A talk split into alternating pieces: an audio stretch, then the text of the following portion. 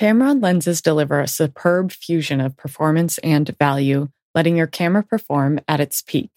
They are designed for remarkable optical performance despite their lightweight and compact designs. Tamron lenses. The best lenses make the best photos. Visit tamron-americas.com to learn more. That's tamron-americas.com.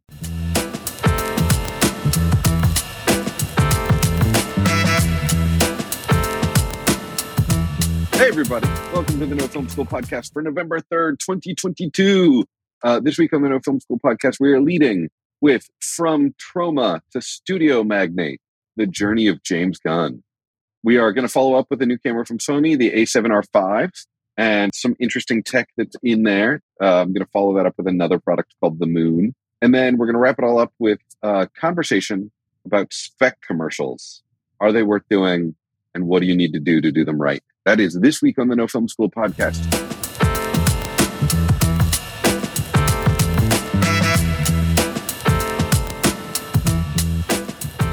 So our top story this week, No Film School podcast, James Gunn, director of Guardians of the Galaxy Part 2, the good Suicide Squad movie, right? Didn't he do the good one? Yeah, he did the one that you said you liked. Yes, thank you for remembering my movie, Trevor. That touches me. I feel warmth right now. We didn't get introduced today. I don't think we introduced ourselves. Nobody knows who we are. What are you doing, man? I didn't want to throw up the flow, and I think we can just flow right into it. But you laid everything out well. So, but we should, just in case somebody's happened upon this and who's the guy with the mustache, or who's one of the guys with the mustache? Who's the lady with the mustache? Who are these people? Why am I watching? Why are they talking at me? I don't know them. What's happening? Go away. So I apologize. I had a Thai-iced coffee for lunch, and I am loving life. Just juiced. All right, I like it. Good for you. Just there's gas in the tank. So I'm Charles Hain. I'm a filmmaker, and I cover tech stuff at No Film School. I'm here with editor-in-chief of No Film School, George Edelman. That's me. Hello. Filmmaker Gigi Hawkins. Hello. And cinematographer and Am I a Filmmaker on YouTube, Todd Blankenship. Hello. And this is the No Film School podcast. There it is. We've been introduced. All right. So, James Gunn is now in charge of DC Studios. Holy shit, guys. Yeah, I brought this up to the group to talk about. I saw it as I in my constant Twitter scroll that is both, a waste of my time and life and mental capacity, but also work for No Film School to see what's happening in the world. And when I saw this, I was like, we got to talk about that. We got to write about that. And I know it was last week now. So for those listening, this is older news for you. But it was up on the site immediately. People were talking about it a lot. Every site covered it, because I think this kind of news isn't always news that we would care about. But because James Gunn is an indie filmmaker, not recently, but originally, very much like Troma and like you said, and Slither. He was a guy who was doing his own weird things, and what he brought to the Suicide Squad that Charles loves. And I gotta say, Guardians of the Galaxy, the first one, might be one of my favorite of all the comic book movies. I really saw that and I was like, wow, someone finally made a really fun, but also good one, for me. So I love this arc, and I think it speaks to his career arc and narrative is fascinating. It speaks to what's happened in cinema. That this is where someone would go. You'd be an indie horror movie maker, and then you'd be hey, can you run our comic book movie division? And that being the major thing these days. So DC's always been grasping at straws. I don't know that he was just their first choice. I think it was reported that they asked the Marvel guy to do it, to try to poach him. But yeah. So wait, which Marvel guy? Feige? Yeah. Wow. Is that how you say his name? Yeah. That's what I don't quote. Someone correct me. That would take quite an offer, I feel like. Yeah, but it makes sense, because you're it makes sense. But I think that was one of their goals. But look, other people saw in, a lot of people have seen in him what I saw in Guardians of the Galaxy 1, what Charles saw in The Good Suicide Squad. There's he brings some humanity and humor as a filmmaker to these high leveraged corporate projects that So that's why I kind of like this. Like, I like the idea of somebody who cuts their teeth making the little movies or the strange movies mm-hmm. and keeps bringing character to the movies they make. And that those things then being in a position to make decisions about the kinds of movies we greenlight. Because I think, and I'm not trying to, there's been some great executives and gatekeepers who came up through different avenues and have defined cinema historically, like good ones. Like, I'm not saying that they all should be ex-directors or current directors. But just to end my ranting here, I think that there is something really cool about trying that out, or at least thinking that it's a possible maneuver, because who better to know what resonates with, these are movies. The people who make the movies might be a good idea to talk about elevating to greater positions of power on the food chain of making movies, right? Mm. I can't. Seems like a no-brainer. Totally. I being somebody, I don't pride myself in knowing too much about the industry, but I can't think of any other example of a director who has been elevated into this position. So I don't know. Nothing comes to mind. So it's exciting. It's a good point. Not to the studio level. Like, sometimes they've run their own little things. Like there's the George Lucas, but he built his own outside of the system thing, or like Coppola's sort of dabbled in that, or like, but I can't think of one where it was like, hey, Roman Polanski, bad example. Don't want to even talk about him. Hey, Sam Peckinpah, why don't you run part of Paramount for a while? Like, what? Like, no. Yeah, I mean, DC's just they've grasped at straws many times, and they've kind of been in the wrong quite a few times, and I think it's an incredible example of someone rising through the ranks or whatever. But if you look at like sort of what he's done, like, he's shown capability of managing multiple storylines on the Marvel side, as well as, you know, he's got the Peacemaker thing and the Suicide Squad thing, and the upcoming Guardians of the Galaxy Holiday Special. So, you know, he can manage multiple universes, as it were. And you're making a really good point that I want to. Do you guys think? I didn't even think about this, but it probably the decision probably has less to do with the things I was talking about and more to do with how he's managed to expand one of his successful things to different platforms, right? Yeah, exactly. Mm-hmm. Yeah, I mean, that to me, that's what makes it sort of a pretty obvious slam dunk for them. Because, like, yes, he does bring that more human element to these universes that I think, arguably, Marvel has definitely been kind of like losing some of. And I think, you know, they could use a little, somebody else looking at certain things now. And but I guess Wakanda's coming out pretty soon, so we'll see how that one goes. But I don't know. It's I feel kind of weird. I'm not a huge fan. I do also like Guardians of the Galaxy 1, and the second one's pretty good. I was not as into Suicide Squad as Charles was, but we hashed some of that out, and I think, you know, I came a little bit more towards his side of the fence than I had previously been. But yeah, I mean, good for him, right? I mean, he's living the dream, I guess, and to go from like being borderline canceled to now a studio head, that's quite a comeback story, I guess. I forgot about what that's worth. He came back from the dead to do this. I mean, his cancellation was always one of the messy cancellations. His cancellation was bad Twitter jokes, which is like, those were some pretty stupid Twitter jokes you made in 2009. But I don't know if stupid jokes... I mean, there are certainly stupid jokes that should end your career, but I don't know that those were the stupid jokes that are real career enders. I feel like I felt like that one was sort of a coordinated attempted cancellation by some online haters. There was a rash of those. There were a number of people who were like, that we dug up all their inappropriate jokes, and everybody was like, they're not that awful. Like, you know, it's bad, but it's not... Yeah. There was an attempt to do that. Yeah, well, and that brought in the whole conversation of like, what is the sliding scale of joke that is too bad to make, and, you know, like that whole argument, which was, we could do an entire hour podcast on that. Right. And get nowhere. I'm going to tell you what, there's already enough hours of podcasts about how offensive a joke can be. I'm willing to bet that there are more than 1,000 hours of podcasts we could find. Isn't that all Joe Rogan's ever talked about on his podcast? Yeah.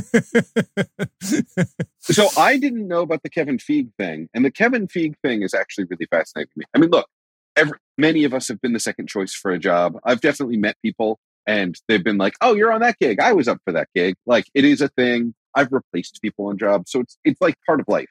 What is funny to me is that DC went to Kevin Feige, because how big a money bag do you dangle when you're DC and you're trying to get the head of Marvel to come over to DC?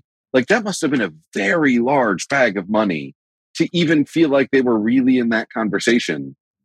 And he still passed, but it is such a weird feel to, you know, I mean, the equivalent is like if the head of GM tried to go get the head of Chevy, which I guess is what happened with Lee Iacocca, is they'd successfully, but Lee Iacocca had already been fired, trying to get the in-place head of a rival studio, like the rival. Like, there is Dark Horse doesn't have a movie studio that I know of.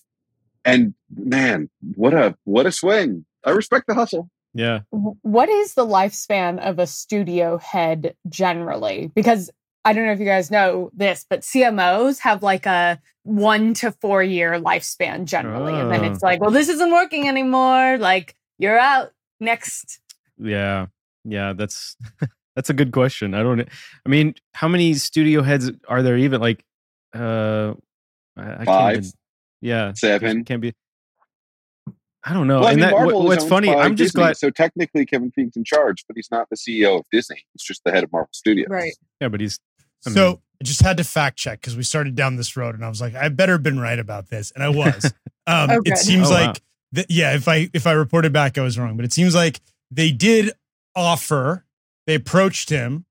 And it looks like he said, no, I don't want to read. And it's, but then there was some question to James Gunn, because he has a prior relationship with Feige and they worked on stuff together at Marvel. And it was like, are you enemies or rivals now? And James Gunn was like, he was the first person I told, or maybe the second person he told about getting it, and that they root for each other, and that the goal is not, that it's not a zero-sum game. It was like $1 for one is not $1 away from the other. Like, we're trying to keep theaters booming and we're trying to do blah, blah, blah, blah. And so I think that's kind of cool. Because I love like, that. As Charles pointed out, the thing of sometimes you're not the first choice, or sometimes like there is a, I think part of the problem, which we talked about, and we never followed up on this, but very shortly after we talked about the idea of box office numbers being damaging to the industry, Martin Scorsese said it, because he listens to the podcast and he just always copies everything that comes out of our mouths as far as I can remember. Classic Marty. But he said the same thing basically. And I think in the exact same vein, this idea that this is a competition among people in this industry, that it's like a sporting event, that it's like who made the most money is like, it's not a real thing. Like, because there's not just a certain number of audience every weekend that everybody's fighting for. There's a mass of people, and definitely not most of them are going to movies. So like many, many movies could have massive weekends and develop massive followings and not even have to worry. Hey, by the way, people could see 2 movies in a day or 2 movies in a weekend. It is possible. Like they could see 3 movies in a week. Like they could rent multiple, they could bulk. So there's something framed that it's like, oh, it's DC versus Marvel. Like that's more just like a fan thing. That's not like, they're in the same business. They lift each other up. They work together. Like there's no, and I think we all should recognize at every level of the ladder, kind of like one person's success is not your failure. Like your friend's success is a good thing for you. People, you know, doing well does not mean less opportunities for you. It probably means more. It's a huge misconception. So I think it's a great example of like people at the very top of this thing being like, hey, we're doing well, you're doing well, I'm doing well, you know, not like, fuck, he's my enemy now. That does feel like a very comic-y narrative to put on these two studio heads of like, now they're rivals, and they'll fight. But I like that they're taking the high, that they're friends, and that the story that we often forget that it's the people who we come up with that we work with and that are our closest people that we want to share our projects with and that we can trust. And I think of like my 1 year in film school where I made some like great partnerships with people who we were supporting each other's projects. And I think it's really, especially like in the early days of, you know, finding your filmmaker footing, supporting others and celebrating other people's success and showing up for them makes such a difference. Sure. for sure. That one year where Charles ripped apart all your work with the harshest criticism. I loved it. He was doing this right when you said that. It was perfect. He was like, yes. I was just telling a friend who was pretty down on herself about her the first thing she ever directed. And she's like, I'm just a perfectionist. And I referred to the Ira Glass, the Gap thing. But I was also like, you have to learn how to edit. You can download DaVinci Resolve for free. It'll make you so much more confident as a director. And I'm like, I took one class. Charles taught me everything. And the rest I learned on YouTube. So like it was, anyway, I digress. But I loved my semester learning under Charles. Good job, everything Charles. I know. That's awesome. I love to hear great that. Professor. So I was curious. All right. Because I realized I didn't know anything about like where is it Feige? I don't even know how you pronounce his last name. Maybe it is Feige. There's Feige, Feige. There's three different Feige. Paul Feige. I was just curious. Him. We're talking about the director. Oh no, were we talking about Kevin or we're talking about Feige? Kevin, okay. The guy, the Marvel guy, whatever. Marvel however guy, okay. You say the man's name. I was curious where he came from and like maybe how he might have known Gunn beforehand or whatever. And so it turns out this is very deep research I'm doing here on Wikipedia. It's just one paragraph, but it says that he was just an assistant producer for someone named Lauren Schuler Donner on You've Got Mail. And then they worked on the first X-Men film. And apparently he was just such a nerd about Marvel stuff that they just started giving him the MCU after that. So he just like met someone as an assistant, which is pretty cool. That's a pretty cool story. That is a very cool story. According to Wikipedia. Trademark. Thank you, Wikipedia. Get ready to elevate your photography game with the Tamron 28-75mm f2.8 Di3 VXD G2, designed for Sony mirrorless cameras. This cutting-edge lens brings you unparalleled resolution and exceptional overall performance in a sleek, lightweight design. Experience the magic of soft, stunning bokeh effect with its 9-blade circular aperture design. Featuring Tamron's advanced VXD autofocus motor, the Tamron 28-75mm G2 ensures lightning-fast, precise autofocus, capturing every moment with unparalleled speed and accuracy. Creatively capture close-up wonders with its impressive maximum magnification ratio of 1 to 2.7 at 28mm. But that's not all. Introducing the revolutionary Tamron Lens Utility, an innovative feature that makes customization and firmware updates a breeze. Simply connect the lens to your computer or your Android smartphone through the weather-sealed connector port and unleash a world of possibilities. The Tamron 28-75mm G2 will redefine your photographic experience. Gear up with Tamron and capture the extraordinary today. Learn more at tamron-americas.com. That's tamron-americas.com. All right, moving on. Our next story. This week, Sony has launched the A7R5. If you have trouble remembering Sony's naming, A7 is what they call the camera most of us buy. The A9 is like the fancy one, but the A7 is like the one we can afford. And R is for resolution, and S is for speed. And the A7S is the one most filmmakers own, although weirdly, I know a few filmmakers who buy the R when it comes out. And the big deal with the A7R5, which is the new one, is that it is using artificial intelligence in the autofocus. And autofocus is a thing, like 10 years ago, nobody used autofocus. It was bad. And like, you'd be like shooting and then it would like lose the eyes and then get the eyes back and lose the eyes and get the eyes back. And unless you deliberately wanted that effect, you didn't use it. But autofocus in the last 5 years or so has gotten like really, really good. To the point where like on a doc, I use it all the time. But like on narrative for certain shots, you use it now. It's weird.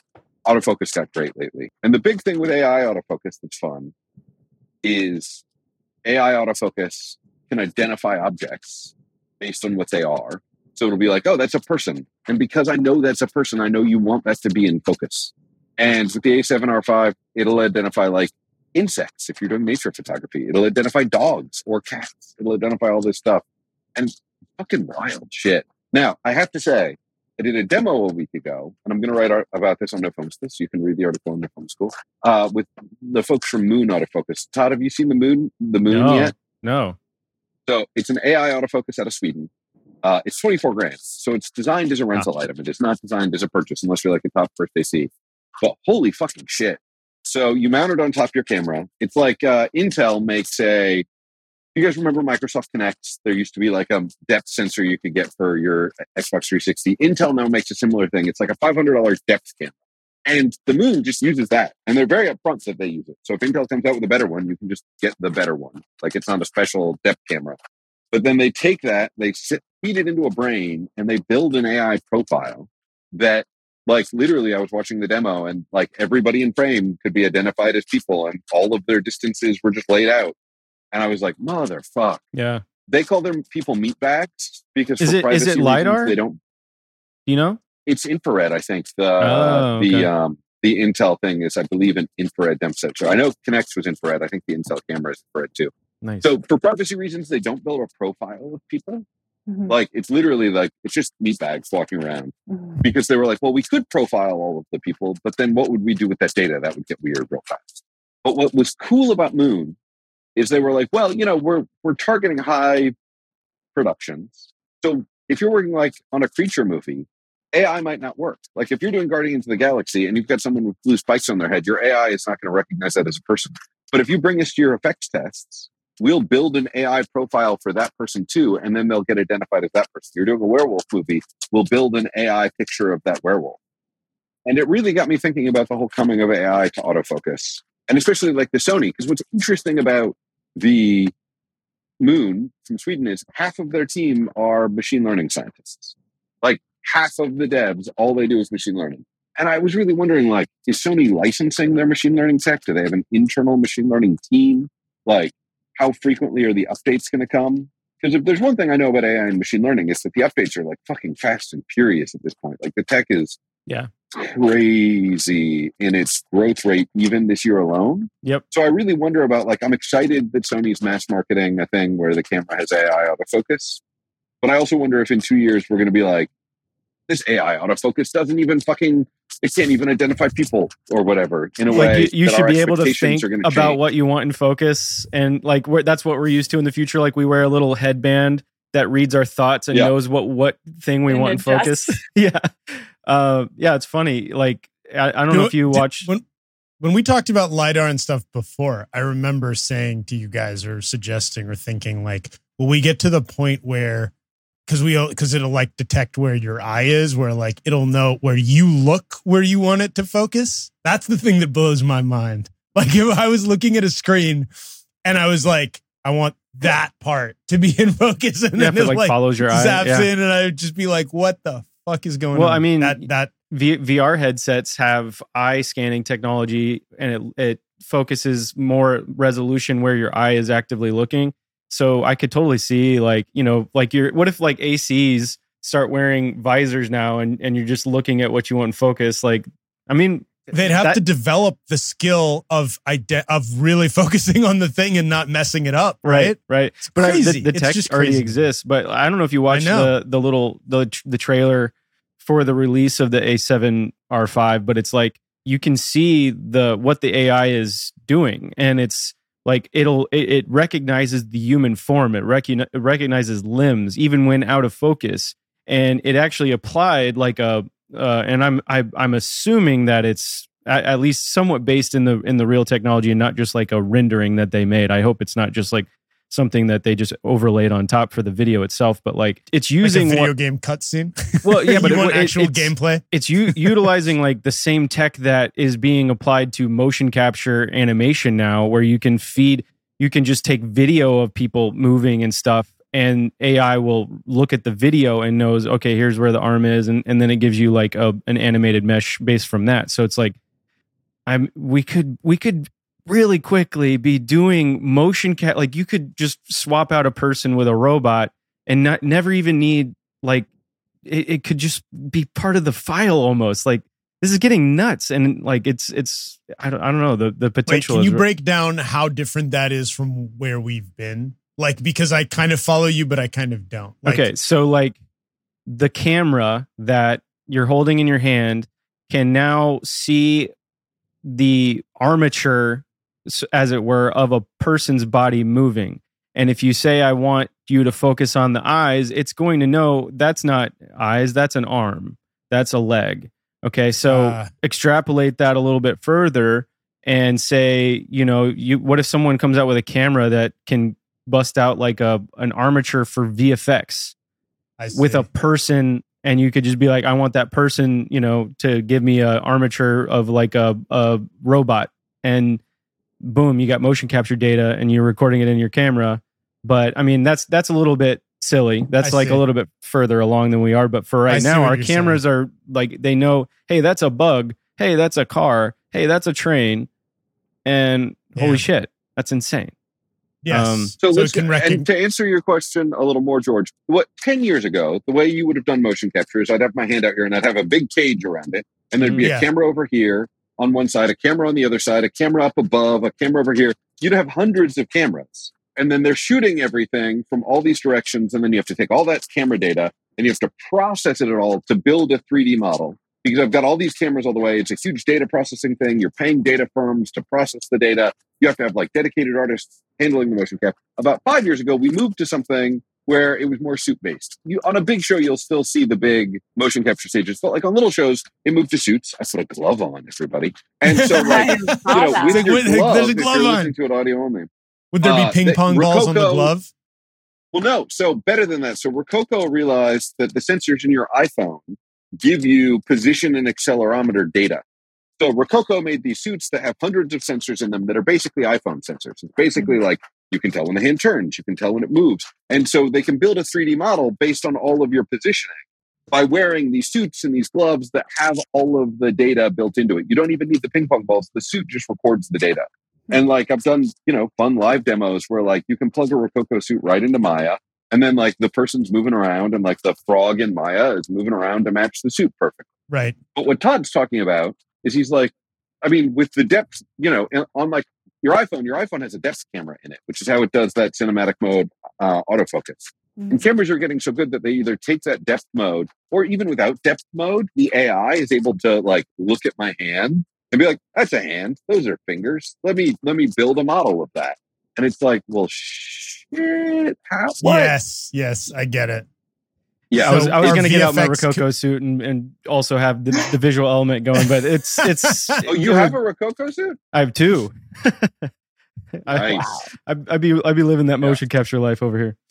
Wait, why aren't we making more weird videos with those where you're two dancing frogs? I was going to say, we need to have you in a Rokoko suit next week, and then we'll like. I'm in, man. Oh. Let's do it. Let's replace Todd with some kind of cartoon next time on the podcast. Cartoon. I feel like I'm cartoonish enough as it is. Guys, we should do it for our Christmas episode. Okay. And we should all be animated for the Christmas episode. Gives us a little time to think about. Oh, like claymation-y style? Yeah, I was going to say like a little stop motion-y. Yeah. Very good. I call the Cold Miser or whatever his name is. Grey's Anatomy, the most iconic binge-worthy drama, is back, along with answers to the biggest cliffhangers. Will Teddy survive? Will Joe and Link finally find happiness together? Meredith returns along with fan faves like Arizona. You can now stream every episode of Grey's ever on Hulu and new episodes next day. Watch the season premiere of Grey's Anatomy tonight at 9/8 Central on ABC and stream on Hulu. Moving on, our last topic this week is someone is curious about making a spec commercial. Who would that be? Oh, it's me. Okay, so the context for this is way back in the day, I was an intern at a small film production company in Berkeley. We did a lot of explainer videos in tech, and I recently reconnected with a woman who started her own company, and they do a lot of like tech branded stuff, and she so kindly and generously was like, I want to support you as a director. I love your work. It's just a little too risque to show to clients. And she's like, maybe this one will work. But again, like a very open-minded client. So do you have any specs? Do you have anything that is brand related? And so I've been noodling on a couple different ideas that I have. But my question is like, where do I get started? I've seen a couple of specs out in the world that are like very like a little cringy to me. And then I've seen the sort of like epic Nike ones. And I have a couple of friends who have brands that I'm like, let me make something for you. But the thing with specs is I think there has to be a production, a certain quality of the production. And so I'm kind of curious to hear what y'all think about getting started and like the things that I should be thinking about at this early stage of I want to make something that's polished, professional, and showcases my work as a director. Charles, I feel like... I'll go first. I've got a lot of opinions on specs. So there's two challenges to a spec. One is the creative and two is the production value. So let's just talk about the creative first. The number one thing that makes a spec fail, in my experience, and I've watched thousands of specs at this point, is the creative doesn't feel like it's actual agency creative. It is either too risque or too clever or too special or too precious or something, and it doesn't actually feel like agency creative. The thing you should know about agency creative is agency creative usually goes through 100 rounds of notes and revisions, and it polishes out the thing that's too risque, and it polishes out the thing that's too clever, and it hits sort of a mass market.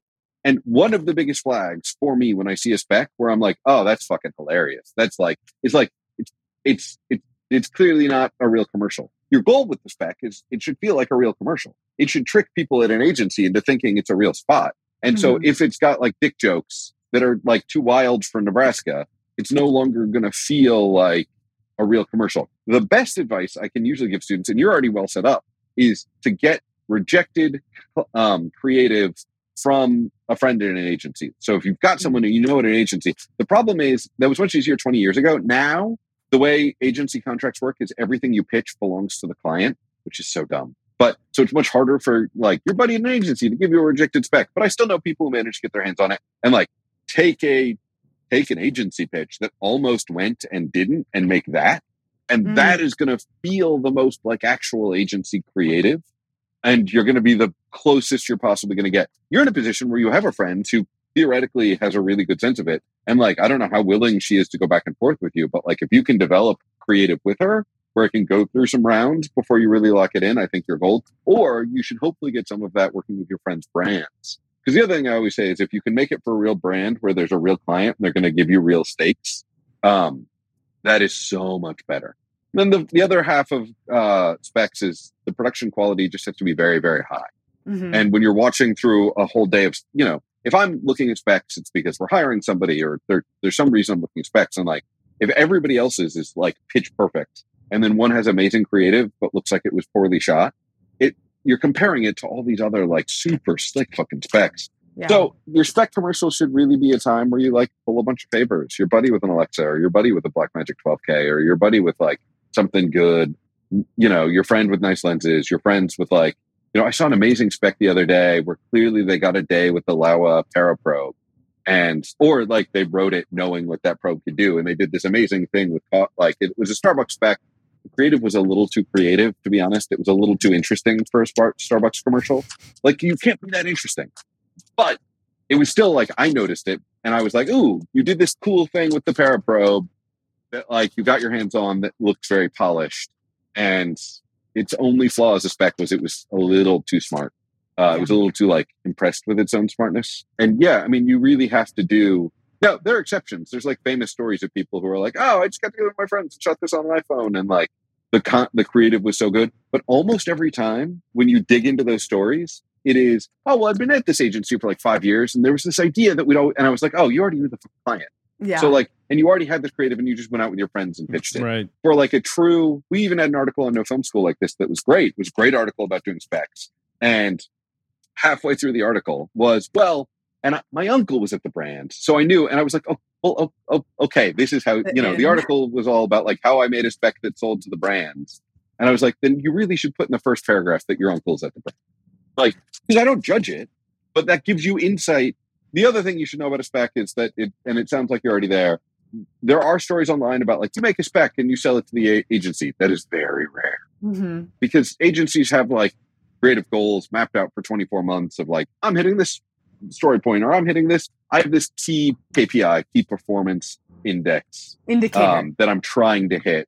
So like, you know, that article we have on No Film School indicator. Yes. I'm not in marketing, but you were, that one on the uncle, I was like, I wonder if the uncle gave them some insight about what the brand's goals were in the next 18 months.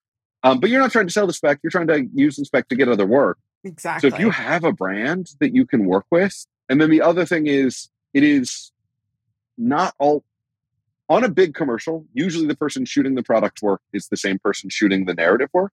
Mm-hmm. There are exceptions.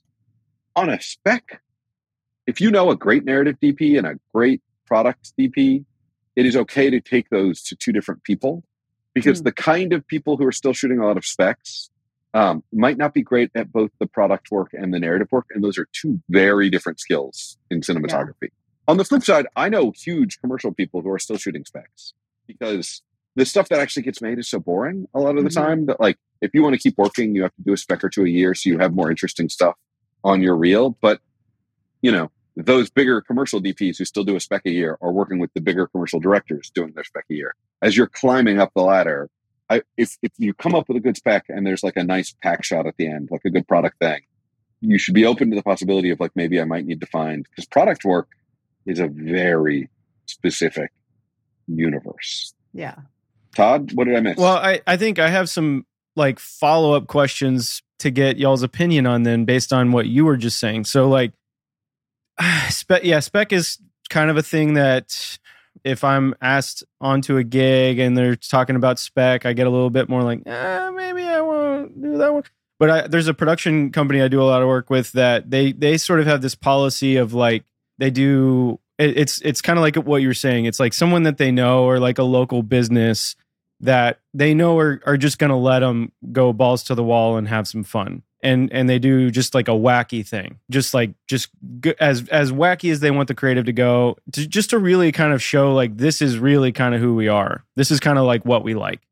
Mm-hmm. They do that. And it's actually really worked out for them. It's like, they kind of get clients who they sort of like do it in this way where it's like making it clear, like, we can do the other stuff too. Like their website is like, you know, it leads with the more boring commercial stuff, but then they're like, but this is kind of really who we are. So if you want some of this, we can do that. Like, what do you think of that approach?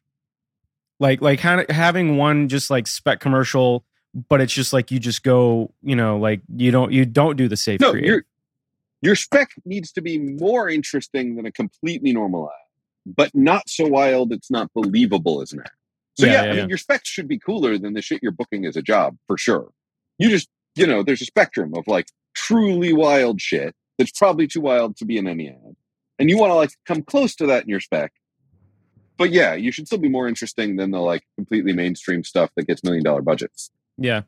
Yeah. And like one thing that I kind of keep almost doing and talking myself out of is like trying to make some like fake product based like CG commercials, like making stuff that's fully CG based, because like that's obviously a big part of the industry is like, you know, making shiny soda cans look really appetizing to crack one open or whatever. And I would sort of think about giving one of those a try, but then it's like, you know, I might as well just like have a cool shot of I think I'd have more fun just like having like playing with robots and like spaceships and stuff. Like I don't know, that's not really what I'm trying to do.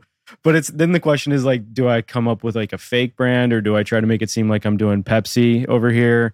Like, should I make a Nike commercial, or should I take some pictures of my old stinky shoe and like pretend like it's like a cool, you know, product? I don't know. I never know what to do, or just none of that. I don't know.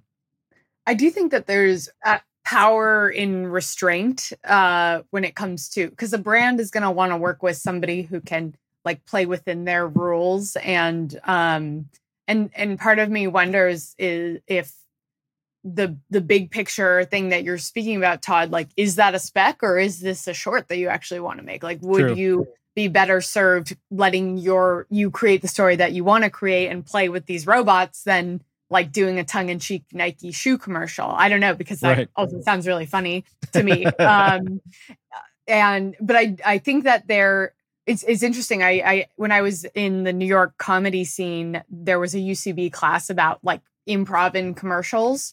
And there's this trend now of bringing on improv people. And I see my UCB teachers all the time in commercials where there are setups, and then they just have them improvise lines which feels almost like sketch comedy. So like that's something that I've been toying with, where it's like you get to flex your skills as like a comedy director or in sketch, but there's it's still in the context of like, you know, what the phone brand that is like, we're don't become your parents, like right. I don't know, I forget what it is, but as opposed to where Boost it's like, Mobile. I think so. There's a very funny improviser in there who I studied under, and I'm like, she made that up. That's so funny. But it's like a different. I don't know. It feels like it scratches that itch of creative element while playing within the rules of the brand. So I don't think I've ever been involved in creating a spec. I've had a couple of, so I can't answer that part. And I'm trying to think of how I can bring value to this because I've had a couple of times where I worked on branded content, basically commercials or ads. Like I do have experience with those and with dealing with clients and with dealing with the middle gate persons that are like the agencies, and some success. Like there were a couple of times where I was like, okay, like I think one of them was like American Express was a client. They have leftover money from a campaign, pitch some ideas, and we pitched a couple and they liked one and we wrote it and we did it and we got to use their money and stuff like that. And I'm trying to think of like with those instances, I've had a couple of those where is there any value I can bring to the conversation about a spec? And I don't know that there is, except that what I think the answer is no. I think all I can stretch to say kind of about it is that I personally what I think I gathered out of it, beyond that I don't really like doing it, was that I think that there's something that Charles said that aligned with me, which is that the thing that's closer to the middle of the road, this is probably advice on anything, but it's probably the way to go. Because I think a lot of them are geared towards thinking about not complicated or edgy things. So it's kind of like the way you might think about if you're going to pitch a network sitcom. Like you don't want to get complicated with the joke or with the mentality or with the there's ways to be, it's a gift, right? It's like not, I don't look down my nose at it. Like it's a gift to be able to do something that's like interesting, but enough down the middle of the plate that it's going to hit. Like Arrested Development is phenomenal, but there's a gift to being able to do Seinfeld. Because Seinfeld it's not painting the black. It's like, boom, it's down the middle and it's plenty genius and weird. But like that's the kind of thing where like, can you be clever in that context? Mm-hmm. Because I think that of the many, many, many times I tried to pitch things, the ones that worked and went were not ones where we were like, this idea is so good. We were like, this idea is so good. It was like, this idea is kind of basic. And like, it's not going to blow anybody's mind, but it worked in a way that was like, so I think that what happens like that I feel like Charles was kind of talking about that you have to kind of caution against is like, if you create that spec that's like brilliant, but like there's no place for it except for in the bubble you're familiar with, because I know the sketch comedy world too really well. And that's what I was coming out of. And it had to be like many, many, many, many levels removed from the middle of the plate for the people in that community to laugh, because you had to be like layering your ironies and like mocking the very form itself. That's what makes me laugh. Like I'm not going to like, that's what it takes to get me excited. like the basic stuff doesn't work, but like if you have to find a way, and everybody I know who succeeded in those worlds was always like, it was my simplest idea. It was my least complicated pitch. It was not because people are stupid or anything like that, just because you have to try and cast that wide, wide, wide net. And so to me, if you're making a spec that you're just trying to demonstrate that you could do another open directing job, well, that I don't have the answer for. And that might be, but I do think if you're trying to actually win jobs from like the creative standpoint, you need to demonstrate creative that like is very accessible, still clever, but just not. Like you can't fall back baseball. On the, I think, and you can't fall back on the jokes that are like pushing any kind of envelope. Yeah. Really, like I know sometimes we see those and they work, but like it's so rare. Subtle. Yeah, subtle. To your point, George, about the like the simplicity, it's actually really hard to pull off something clear and simple. It takes a lot of work, and I think sometimes I get annoyed by the sketch community that gets a little like it's almost as if. Sometimes people are making things, but holding back because they're, I don't know if I've talked about this on the podcast before, but holding back in terms of the risk that they're willing to take. Like, they're not going to try to make it good, clear, and simple, because that in itself is a risk and a vulnerability versus like holding back in comedy and like winking at the camera and being like, I'm not even trying that hard, and here we are laughing at it. Like, that feels like a safe space to play in the sketch comedy space particularly. But when a commercial is, or like when a spot, and spots these days are like, can be 15 seconds. Like a Hulu spot is, they're tiny, these bumper ads on YouTube. But if you can convey something that's like smart and tight and in 5 or 15 seconds, like that is very impressive. So hard. And like you said something, you well said that simple is hard. Like, comedy is hard, and a lot of what makes an ad work or a spot work usually has some cousin of comedy, in that there's a surprise, the element of comedy that is a surprise, where it's like upending an expectation a little bit. It's just really hard to execute that, and that's why most people don't try it. And like, I like plug that, like, I talked to a different Feige, Paul Feige, the director, on this podcast recently, and he was saying like, the reason comedy doesn't get awards, the reason people don't respect it the same way is because it seems easy, but it's really hard. Like, but it looks easy. It looks like we didn't have to try very hard, and we just made that stuff up. And like, but that's the hard thing. Same with commercials, I think. Like, I don't think it gets the same respect creatively, but like, my God, think about all the things you're trying to balance and how little time you have to accomplish it. And there's clients and agencies, and there's also the biggest possible audience.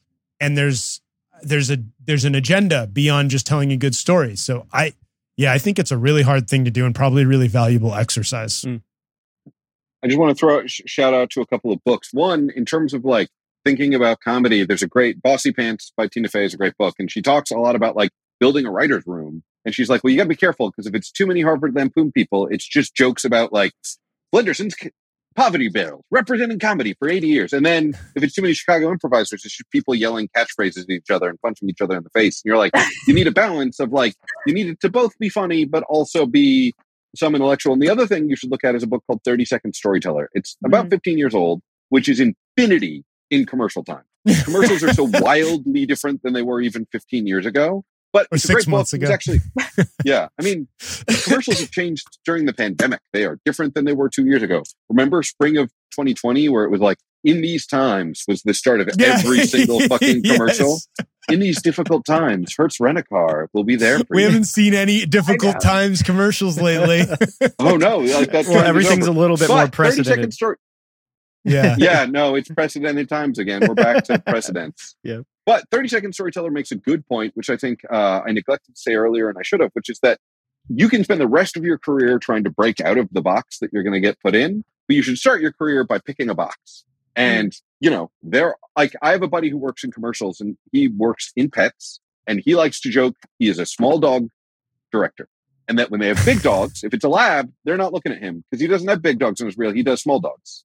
And like, it's a joke, he's exaggerating, but he's like, you know, commercial people want to hire, everything in commercials is cover your ass. It's all CYA. It is all, this is a small dog spot. Let's get somebody we know is good at small dogs. And like, moving out of small dogs to big dogs and then fucking into cats is like a lot of work. So you want to go ahead and like, if comedy's your jam, if comedy's the shorts you've been making, if that's your thing, like be like, okay, comedy. I am putting myself in the comedy director box. Mm-hmm. I'm not trying to do specs that are really fashiony. I'm not trying to do specs that are automotive or tech. I'm doing comedy. It could be comedy and tech, but it's comedy. And picking a box and saying, this is the avenue I'm going to use to get in. And then you can spend the next 30 years trying to break out and do other stuff and be Billy Wilder. But in the start, making it easy. I remember I was meeting once with an agency rep who was like, you really need to make it easy for me to know who you are. Mm-hmm. And it was like he was a very blunt guy, that guy. He was like, and it was a criticism on his part. He was basically saying, your reel right now is too broad. And I want to know what I should think of you for.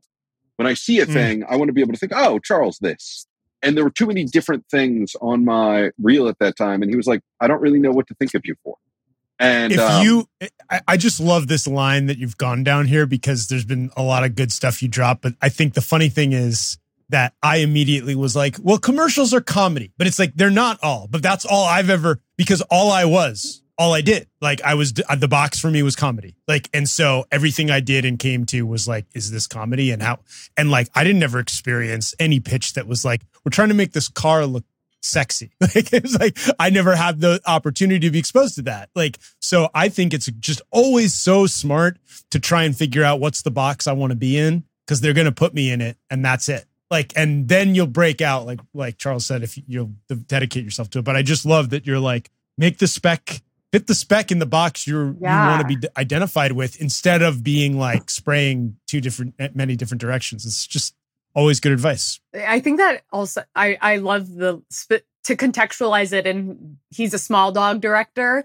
That advice I've heard time and time again in other elements of other aspects of this filmmaking world. Like, as if you want to get into a writer's room, have two similar-ish but different spec scripts that you can use as writing samples. So like, have your small dog pilot and your small dog feature. That's, you know, different breeds of small dogs, but like it helps. It really helps. And then we see people who have broken out of their boxes. Like we look at, James Gunn. Yeah, exactly. And it's but seriously, it's so easy to be overwhelmed and feel like you need to do all these different things. But if you can just zero in and like appreciate your time in your box, like love your box.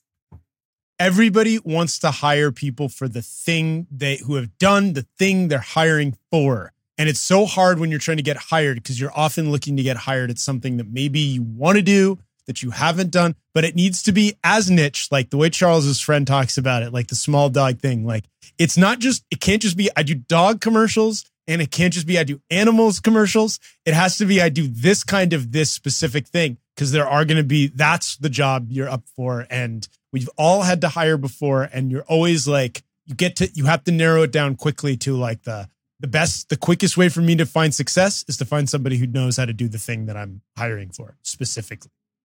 Thank you guys. Can't wait to see it. I'm looking forward to it. Yeah, I'll keep you guys updated. I'll keep you updated, because there are these two brands that I've reached out to, like that I have connections to, and I do feel like I can play within. I can use those brands within the box of what I feel comfortable with. Sweet. Small dogs. No cats. All right. It's in my contract. I don't work with cats. So yeah, that's been the No Film School podcast for the week of November 3rd. Everybody, I'm on the internet at Charles Shane in all of the places except not on the Mastodon yet. Although I guess Mastodon is where everybody is going from Twitter, so maybe I'll go get my Mastodon account soon. Okay, but you know, I'm on the Instagram and the Twitter as Charles Shane, and I'm on the YouTube as Charles Shane. I'm at Lost in Graceland, and you can find my work at gghawkins.com. And I was like, had a question. I was like, should I get off Twitter? So I'll probably, I don't know. I don't tweet really. So yeah, I've also been wondering that. I am Todd Blankenship. You can find me on YouTube and Instagram at Am I a Filmmaker? And I'm George Edelman, editor-in-chief at No Film School. And please like, rate, and subscribe to this podcast and this YouTube channel, and leave comments. I've seen some really funny comments. Someone's asked what's on Todd's whiteboard. It seems to change, but we can definitely do like a what's on Todd's whiteboard segment going forward. Oh, I like that. For those of you who want to watch. And also, Gigi, is that like a monster with teeth on your show? Yes. Like we can, yeah, okay. There's stuff. I'll tell you all about it next week. Yeah, at some point I'll start telling people about the very strange things in my world. And Charles has some movie posters. Anyway, so be sure to connect with us on YouTube and the podcast networks, wherever you get your podcasts. Send your questions to editor@nofilmschool.com, because we like to answer them. And follow us on Twitter and like us on Facebook. And you can find me and my personal Twitter at George Edelman. And here's the thing about Twitter. Yes, it's owned now by Bad Guy, but so is almost every company. And so is almost all tech. So, you know, what a note to end on. That's the world we live in. And we're all doomed, and everything is terrible. Except for Have a good week, guys. Find me the big tech company that's owned by a great person. He says on the big tech companies. There might be one, right? I was thinking, they're awesome, but they're not tech. They have tech gear. Patagonia. Those awesome. Jackets are very technical. Oh, there was an Adam. They're very high tech. If you believe in what Adam Ruins Everything did an episode about why the Patagonia guy's also a bad person. If you want to check that. Oh no! Wow, that should be the name of my personal like George Ruins Everything. I am just like a moving storm cloud, guys. Like that's. Don't let the smile fool you. Okay, thanks everybody for listening. See you next week.